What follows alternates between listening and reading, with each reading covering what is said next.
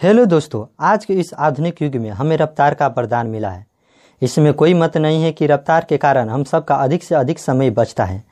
आज के इस आधुनिक युग में हम जितने भी साधन देखते हैं, मैक्सिमम में डीजल इंजन का प्रयोग किया गया है। जैसे कि tractor, truck, car, jeep heavy vehicle JCB Rudolf Diesel, जो इस डीजल इंजन के बनाने के लिए बहुत ही बड़ा योगदान दिया है, उसके लिए हम सब रेडोल्फ डीजल का कृतज्ञ है। अपने कभी ना कभी ये पोस्ट फेसबुक या इंस्टाग्राम पर ज़रूर देखे होंगे। ये पोस्ट कहता है कि रेडोल्फ डीजल ने आत्महत्या की, क्योंकि उन्हें लगा कि उसका डीजल इंजन बहुत ही सक्सेसफुल नहीं है। पर यह बात में कितनी सच्चाई है? आज की इस वीडियो में हम जानेंगे रेडोल्फ डीजल की अर्ली लाइफ के बारे में और उनका बनाया हुआ डिफरेंट इंजन सब के बारे में। और जानेंगे कि उनका सुसाइड या मर्डर हुआ था। वीडियो शुरू करने से पहले अगर आप अब तक हमारे चैनल एस्टोफिलिक जॉन को सब्सक्राइब नहीं किए तो सब्सक्राइब करके घंटे का आइकन को दबा दो। रेडोल्फ डीजल एक जर्मन इन्वेंटर और मैकेनिकल इंजीनियर थे। रेडोल्फ डीजल का जन्म 18 मार्च 1858 एडी पेरिस में हुआ था। डीजल का पिता का नाम थियोडोर डीजल और माता का नाम एलिसे था। उनके पिता बेवेरियन जर्मनी से इमाइग्रेट होकर फ्रांस पेरिस में आए थे। जब उनके पिता जर्मनी में थे तो वो बुक बाइंडर का व्यापार कर रहे थे, पर पेरिस में आने के बाद लेदर का व्यापार में शामिल हो गया। डीजल का परिवार आर्थिक रूप से बहुत ही कमज़ोर था, इसलिए डीजल को बाल्यकाल में काफ़ी संघर्ष करना पड़ा। बाल्यकाल से ही अपने पिता के लेदर शॉप पर वो काम कर रहे थे। उसी दौरान डीजल ने प्रोस्टेंट फ्रेंच स्कूल में अपनी पढ़ाई शुरू किया। बाल्यकाल से डीजल को टेक्नोलॉजी सब में कुछ ज़्यादा ही रुचि था।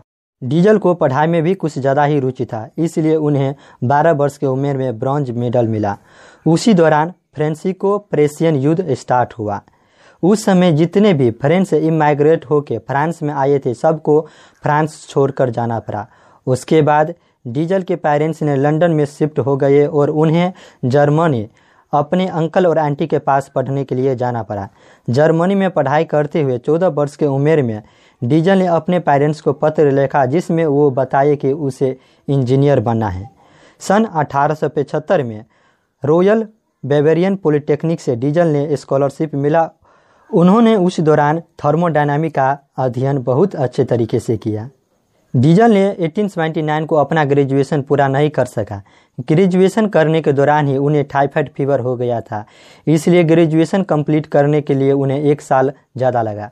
अगर हम रेडोल्फ डीजल का करियर देखें तो उनका करियर 1880 में स्टार्ट हुआ। 1818 में उन्हें कार्ल पॉल जी बॉन लिंडे, जो उनके ग्रेजुएशन के दौरान फेवरेट प्रोफेसर थे, उनके साथ मिलकर मॉडर्न रेफ्रिजरेशन और आइस प्लांट में काम किया। एक वर्ष बाद ही रेडोल्फ को उस प्लांट का सन अठारह सौ तिरासी में डीजल ने मराठा के साथ शादी किया और उनसे उनको दो बेटा और एक बेटी हुआ। बेटा का नाम रेडोल्फ जूनियर और यूगेन और बेटी का नाम हेडी था। सन अठारह सौ पचासी में डीजल ने एमोनिया इंजन पर काम किया। डीजल चाहते थे कि किसी भी तरह एमोनिया इंजन का एफिशिएंसी बढ़ाना चाहता था पर उससे इस काम में सक्सेस नहीं मिला। सन 1890 में रेडोल्फ बर्लिन जाकर लिंडे इंजीनियरिंग ऑफ़िस का काम संभाला। उस दौरान उन्हें निकोलस कार्नट, जो उस समय के प्रसिद्ध फ्रेंच फिजिस्ट थे, कार्नट का काम डीजल को बहुत ही अच्छा लगा।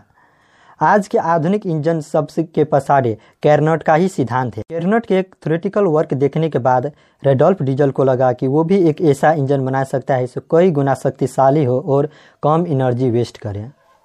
उसी आइडिया के बाद उन्होंने इफिशेंसी इंजन पर काम किया और सन फरवरी 27, 1892 डीजल ने न्यू रेशनल हीट इंजन का पेटेंट करवाया। उसके एक साल बाद ही फरवरी 23 ना 1893 डीजल ने एक और पेटेंट करवाया। Working method and design for maximum engine था। डीजल ने अपने इंजन सब का प्रोटोटाइप का टेस्टिंग करवाया। एक समय टेस्टिंग करने के बाद इंजन ब्लास्ट होने पर उन्हें कई महीनों के लिए हॉस्पिटल में रहना पड़ा। उसके बाद फिर अपने काम में लग गए और उसके बाद ट्रायल सक्सेसफुल था, पर इंजन कमर्शियली अवेलेबल नहीं था। उसे डीजल ने अपने इंजन में काफ़ी सारी सुधार किया और कोयल डस्ट के बदले अब वो रिफाइंड मिनरल वेल का प्रयोग करने शुरू करे। रेडल्फ डीजल 25 हॉर्स पावर चार stroke one cylinder compression engine बनाने में सफल रहा। उसने डीजल इंजन 1897 को बनाया। उस डीजल इंजन को 25 परसेंट इफिशेंसी बढ़ गया था। 29 सितंबर 1913 की शाम डीजल को लंदन कंपनी के काम से जाना पड़ा। उन्होंने डिनर किया और करीब 10 बजे को अपने कैबिन में जाने लगे और जाते हुए उसने कहा, कल सुबह साढ़े छः बजे। उसके बाद उन्होंने ज़िंदा नहीं देखा गया। सुबह केबिन में देखने के बाद वो केबिन में नहीं थे। घटना के दस दिन बाद डच बोट के क्रू ने नॉर्थ सी नॉर्वे के पास उनका बॉडी मिला। उनका बॉडी काफ़ी बुरी हालत में था। बॉडी डिकम्पोज करना शुरू कर दिए थे। क्रू के मेंबर ने उनके वेलेट, आई ग्लास, क्लॉथ निकाल लिया और उनका बॉडी समुद्र में ही छोड़ दिया। रेडल्फ डीजल का मृत्यु पर कई सारी थ्योरी है। कई सारे लोग मानते हैं उनका सुसाइड हुआ और कई सारे लोग मानते हैं उनका मर्डर हुआ। जैसे कि बायोग्राफर, ग्रोसर और हंस मानते हैं कि उन डीजल ने आत्महत्या की।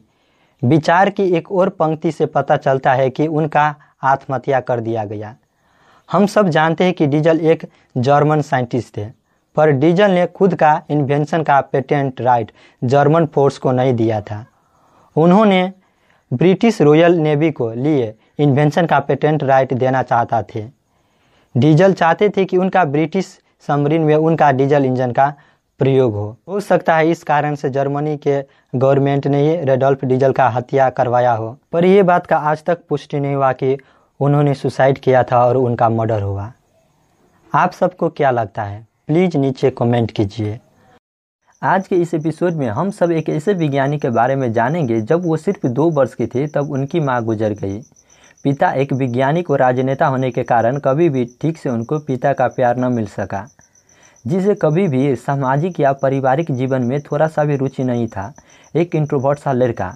पर कौन जानता था कि एक इंट्रोवर्ट सा लड़का एक दिन hydrogen nitrogen carbon dioxide composition of atmospheric air composition of water विभिन्न गैसेस का गुण the law of governing electrical attraction and repulsion ओर्थ और न्यूटन का गुरुत्वाकर्षण सिद्धांत का उपयोग करके उन्होंने पूरा पृथ्वी का भारी नाप लिया, जिसने उन्हें वैज्ञानिकों के दिग्गजों में जाकर खड़ा कर दिया। ये एपिसोड स्टार्ट करने से पहले अगर आपने अब तक हमारे चैनल एस्टोफिलिक जोन पर सब्सक्राइब नहीं किए तो सब्सक्राइब करके घंटों के आइकन को दबा दो और इस चैनल पर वन के सब्सक्राइबर कंप्लीट करने में हम सबकी मदद करें। हेनरी कमेडिस का जन्म फ्रांस के नीस शहर में 10 अक्टूबर 1731 को हुआ था। हेनरी का पिता का नाम लॉर्ड कमेडिक्स उस समय के जाने माने वैज्ञानिक थे। और तो और, लॉर्ड कमेडिक्स ने ही मैक्सिमम मिनिमम थर्मोमीटर का आविष्कार किया था और रॉयल सोसाइटी के वो मेंबर भी थे। जब हेनरी सिर्फ़ दो वर्ष के थे, तब उनकी माँ उनको छोड़कर दुनिया से चले गए। माँ गुजर जाने की वजह से वो हमेशा ही दूसरे बच्चे से दूर रहते थे। उनके खेलना या दूसरे बच्चे से बात करना बिल्कुल अच्छा नहीं लगता था। वो हर एक चीज़ को कुछ ज़्यादा ही गहराई से जानने का उनको जनून सवार था। ग्यारह साल की उम्र में हेनरी ने लंदन के पास एक निजी स्कूल, हैकनी एकेडमिक में प्रवेश लिया। अठारह साल की उम्र में वो कैम्ब्रिज यूनिवर्सिटी के सेंट पीटरसन कॉलेज में दाखिला लिया, पर उन्होंने अपना स्टडी पूरा न कर सका और कॉलेज ड्रॉप आउट हो गए। ड्रॉप आउट होने के बाद वो पूरी तरीके से अपना जीवन साइंस को समर्पित कर दिया। वो तो कई सारे डिस्कवरी को भी प्रकाशित नहीं कराया। उनकी सिर्फ़ अपने वैज्ञानिक मित्रों के साथ मिलनसार थे। यहाँ तक कि उनके एकमात्र मौजूदा स्केच गुप्त रूप से बनाया गया कबिना कैवेंडिस के परमिशन के। जैसे कि हम सब पहले से ही जानते हैं कि लॉर्ड चार्ल्स कैवेंडिक्स उस समय के एक जाने माने वैज्ञानिक और राजनेता थे। उन्हीं की बदौलत उनको बिना किसी संघर्ष के सत्रह सौ साठी में रॉयल सोसाइटी के मेंबर भी चुना गया। कैवेंडिस को हम सब हाइड्रोजन की खोज के लिए जाने जाते हैं, जिसे ज्वलनशील हवा या इनफ्लामेबल एयर भी कहते हैं। उन्होंने अपना एक्सपेरिमेंट के दौरान देखा कि अगर हम किसी सर्टेन मेटल्स का रिएक्शन किसी सर्टेन एसिड के साथ कराते हैं तो एक इनफ्लामेबल एयर निकलता है, और वो इनफ्लामेबल एयर ही हाइड्रोजन था। कैवेंडिक्स ने सर्वप्रथम अपने निजी प्रयोगशाला में टीन के कुछ छोटे छोटे पीसेस को सल्फ्यूरिक एसिड वाले बर्तन में डाले तो वहाँ के से एक बुलबुले ऊपर की ओर आने लगे। ऊपर इन बुलबुले को एक किस्म के गुब्बारे में भरने की व्यवस्था थी और ये गुब्बारे को बाद में अध्ययन करने पर पाया कि वो गैस हाइड्रोजन था। ये सच है कि रोबर्ट वाइल ने सबसे पहले हाइड्रोजन गैस को एक्सपेरिमेंट करके प्रोड्यूस किया था। पर हाइड्रोजन का डिस्कवरी का श्रेय हेनरी कैवेंडिक्स को दिया जाता है क्योंकि कैवेंडिक्स ने ही सबसे पहले ये बुझा था कि हाइड्रोजन एक एलिमेंट है। हाइड्रोजन के अध्ययन करने के दौरान उन्होंने ये भी जाना कि वाटर, हाइड्रोजन और ऑक्सीजन के दो एक अनुपात से मिलकर बना होता है। इस तरीके से कैमेंडिक्स ने पानी का कंपोजिशन भी जान लिया। इन परीक्षणों में कैमेंडिक्स ने यह भी जान लिया कि जो हवा हम सांस से अंदर ले जाते हैं उसका 20 परसेंट ऑक्सीजन है। हाइड्रोजन और हवा के धमाके का सूक्ष्म अध्ययन करके वो इस नतीजन पर पहुँचे थे। कैमेंडिक्स ने देखा कि बिजली के स्पार्किंग के दौरान हाइड्रोजन से मिली हवा जब फैलती है तो कुछ अल्म भी पैदा हो जाते हैं। विश्लेषण किया गया और पता चला कि वायुमंडल में विद्यमान नाइट्रोजन के कारण है। विद्युत का स्पार्किंग नाइट्रोजन और ऑक्सीजन को भी मिला सकता है।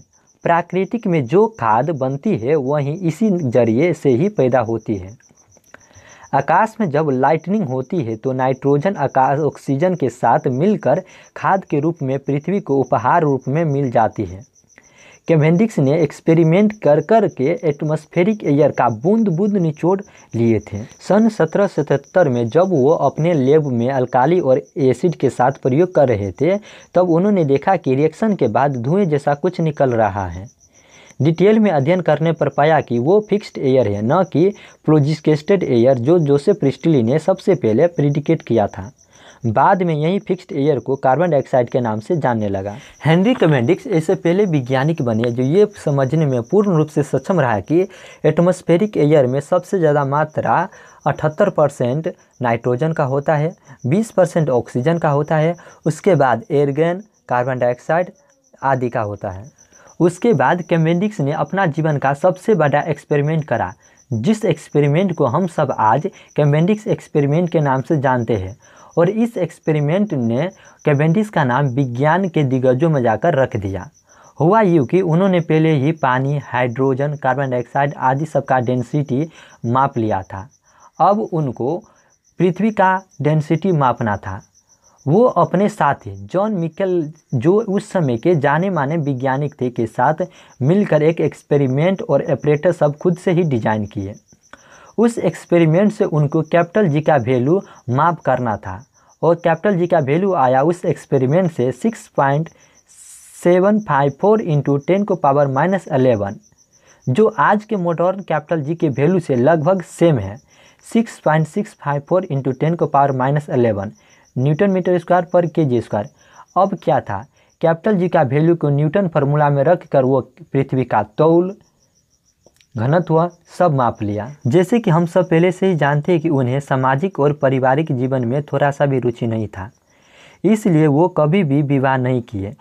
कैम्बेंडिस की मृत्यु अठारह से दस, उनासी वर्ष की उम्र में हुई। मृत्यु के समय उनकी देखभाल करने वाला कोई भी न था और मृत्यु के समय वो फ्रांस के सबसे बड़े धनी व्यक्ति में से एक थे।